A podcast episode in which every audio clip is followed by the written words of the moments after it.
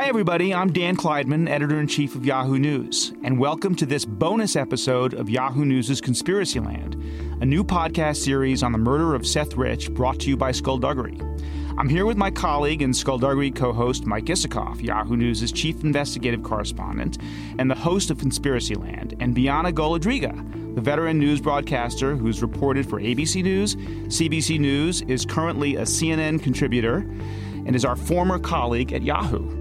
In these special episodes, we will tell the story behind the story of Conspiracy Land, explore the larger themes that this tangled and tragic case raises, and hear from Mike what it was like to report on the Seth Rich murder as he plumbed the depths of the dark netherworld of American political conspiracies. Each bonus podcast will be available with the episode it corresponds to. Today we're discussing episodes 1 and 2, The Last Days of Seth Rich and the Russia Connection. Mike, Bianna, welcome. Great to be Great to be here. Okay, so first of all, Isikoff, just got to say, this podcast series is a tour de force of reporting and narrative storytelling. So, congratulations. It's phenomenal. Thanks a lot. It's an amazing story to dig into, and and and know, really important. Um, and Right. we'll get into that in a minute. But let's just start. What drew you to this story? So look, I'm always fascinated by conspiracy theories, you know, whether it's the JFK assassination, I think I've probably read dozens of books on the Kennedy assassination. In my own reporting days, the uh, Clinton era, Vince Foster conspiracies, Mena, Arkansas, where supposedly uh, Bill Clinton was uh, approving drug flights, uh, you know, to the Colombian drug cartel. Muhammad Atta in Prague. Well, yes, moving forward to the Bush era, Mohammed Atta in Prague, the conspiracies that the uh, Bush people promoted. And this was the Seth Rich story, is the conspiracy story of the Trump era because it starts during the election. It's a way to deflect attention from the idea that the Russians were meddling in our election. Oh, it wasn't the Russians that provided the e- DNC emails to WikiLeaks. It was this guy, 27 year old Seth Rich, a relatively junior level staffer at the DNC, worked in the voter protection section, who was walking home early on a Sunday morning after a night drinking at his favorite bar and is shot and killed in what police concluded from the beginning was most likely a botched robbery. There had been all these robberies in the neighborhood in the weeks before, seven in the six weeks before his death, and the circumstances seemed to fit exactly with what was going on in that crime spree. And yet, within a few days, it's transformed into something else a political murder, an assassination by a squad of hitmen dispatched by Hillary Clinton. Why? Because he had the goods on the Clintons. At that point, it was just did he know of corrupt dealings by the Clintons? How he would conceivably know this, nobody ever explained. And then a few weeks from there, after that conspiracy name was out there, Julian Assange picks it up and suggests that Seth Rich was, in fact, his source for the emails. Doesn't quite say it, hints at it, offers a reward, says our sources need to be protected. And from that point, it's off to the races. So, what started as a local news murder turned into an international political scandal, right? I was curious because obviously we lived through this. What was the first sign that this was going to go beyond just a local news murder and something much bigger? Well, who the, picked up the on it very first? first? You know, there's this obscure website, whatdoesitmean.com, that claims to be run by a secret order of nuns.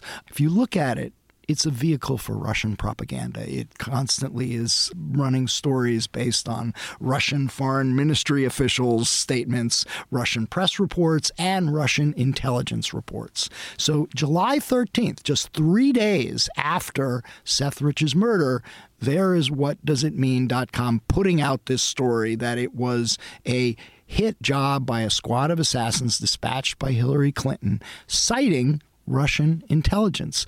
What we learned in the course of reporting this story is that Russian intelligence had planted the story.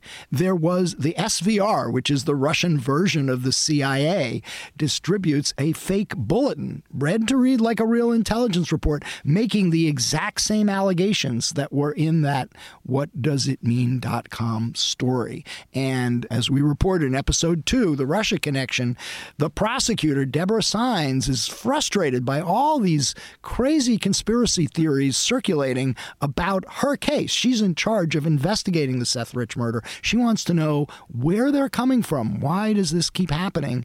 And she goes to the intelligence community. She had a security clearance. Can you help me figure this puzzle out? And they send her back two SVR bulletins the first one on July 13th, making those exact same allegations as in the what does it mean.com story. Effectively, the Russians planted the seeds of the Seth Rich conspiracy. So, hence the Russian meddling begins. It's interesting because if there had been a different, let's say, candidate running for president, maybe it wouldn't, i.e., Donald Trump, maybe it wouldn't have been picked up the way it was. But we know this created a sort of perfect storm because Donald Trump had always been one who was fascinated by conspiracy theories, and obviously his most famous one being birtherism. Birtherism, right. And and we're going to get to that in episode six, our final episode, where we Putting bring it all the together. birther, the birther conspiracy together with the Seth Rich conspiracy, and there's a connecting thread, as uh, as we'll discover in later Well, what- episodes. One of the fascinating things about the series, Mike, is the way you're able to describe the sort of conspiracy ecosystem. It used to be that conspiracy theories kind of stayed on the fringes and did not become part of uh, mainstream conversation. And you're able to show very in vivid detail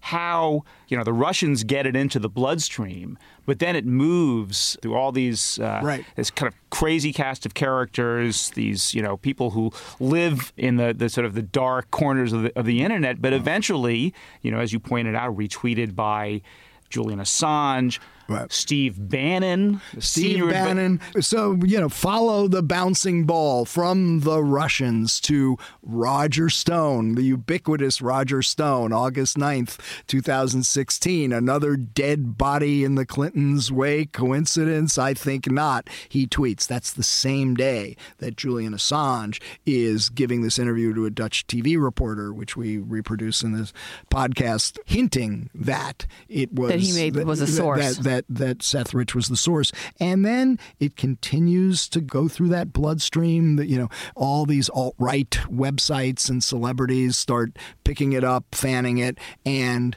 you're right, Steve Bannon. Then. White House senior counselor, one of the mm-hmm. most powerful people in the U.S. government, is telling a CBS 60 Minutes producer it was a contract kill, obviously. Huge story. The dead kid, he Um, Yeah, referred to him yeah, as. the dead kid, uh, and encouraging 60 Minutes to go out and report this story. Ultimately, when does it reach its zenith? Fox News. And, you know, episodes four and five will deal with what we call Fox News fiction, the totally bogus story that Sean Hannity shouts from the rooftops and gives it its most prominent airing. You know, among the most heartbreaking parts of this series are hearing Seth's parents. Yeah. You were able to talk with both Mary and Joel, and every time you hear her voice throughout the series, it's still the, the ring of pain Oh, in her voice so many years later now. And she says reliving this is even worse than having to acknowledge that your child has been killed in many ways. How were you able to convince them to talk to you and to spend this time with you on this? Well, it took some time. I mean, they have given interviews over the years, not a lot recently, but, you know, once we explained what we're trying to do here and, you know, made it clear we're taking this seriously and really wanted to dig into who Seth was. And I think that was a big attraction to them because episode one, we do try to humanize Seth Rich a bit and explain, you know, this was a real person. Right. This was a, a guy who was, you know, he was a bit Had of a a passion for goofball, but a passion for politics, cared about voting rights. That was something he was really worked up in. You know, that interview we have with his former girlfriend in college who says the only time I ever voted was when He I said, was "I don't dating care who it's Seth." for, but you have to vote. you vote. have to vote. Somebody who's, I mean, it's almost corny, but you know, he believed in the democratic process, and then to watch and see his name being sullied in this way, it's been horrible for the Rich family, of course. I mean, Um, just to echo what Bianna said, I mean, this is the emotional core uh, of this podcast series, and it is a really powerful reminder that these conspiracy theories really have a, a devastating human toll on people. And it's not, I mean, the, the, the story of the Riches stands for the story of so many other people out there who have become victims of conspiracy theories. Right. The last episode uh, is called Collateral Damage. We'll get to that. There is this phenomenon in which the conspiracy theorists, and it's not just in this case, I mean, Sandy Hook and the, all the claims about, you know, the, how it was the faked attack on the school. People go after the victims, they go after the victims' families.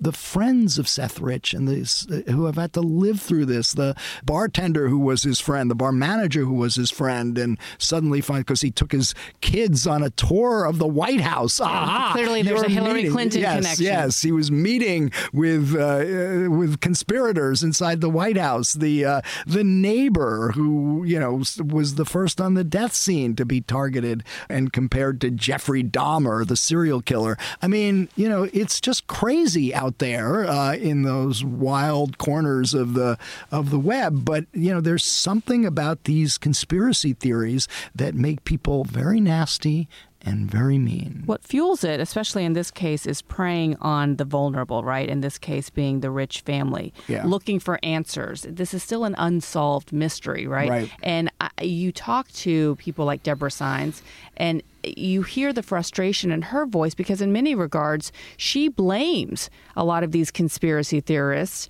for circumventing what a normal investigation is supposed to be like. Right, because what she had to do was she had to disprove everything because she knows when the cops finally capture whoever it was who did this to Seth Rich, one of those bands of robbers who were running free in the neighborhood, um, the first thing the defense lawyer is going to do is like, well, you know, what about these claims that it was the Russians who did it? Have you looked into that? Have you investigated it? So she had to waste her time going down these rabbit holes just to make sure that she would be able to disprove any of these wild I- I lo- conspiracy theories. I love Deborah Sines as a character because to me, she's this kind of personification of truth and facts and rationality And in a- expertise. and, expertise in a world of conspiracy theories and fake news. And I guess the question that I have for you is motivation. Yeah. What at the end of reporting this story?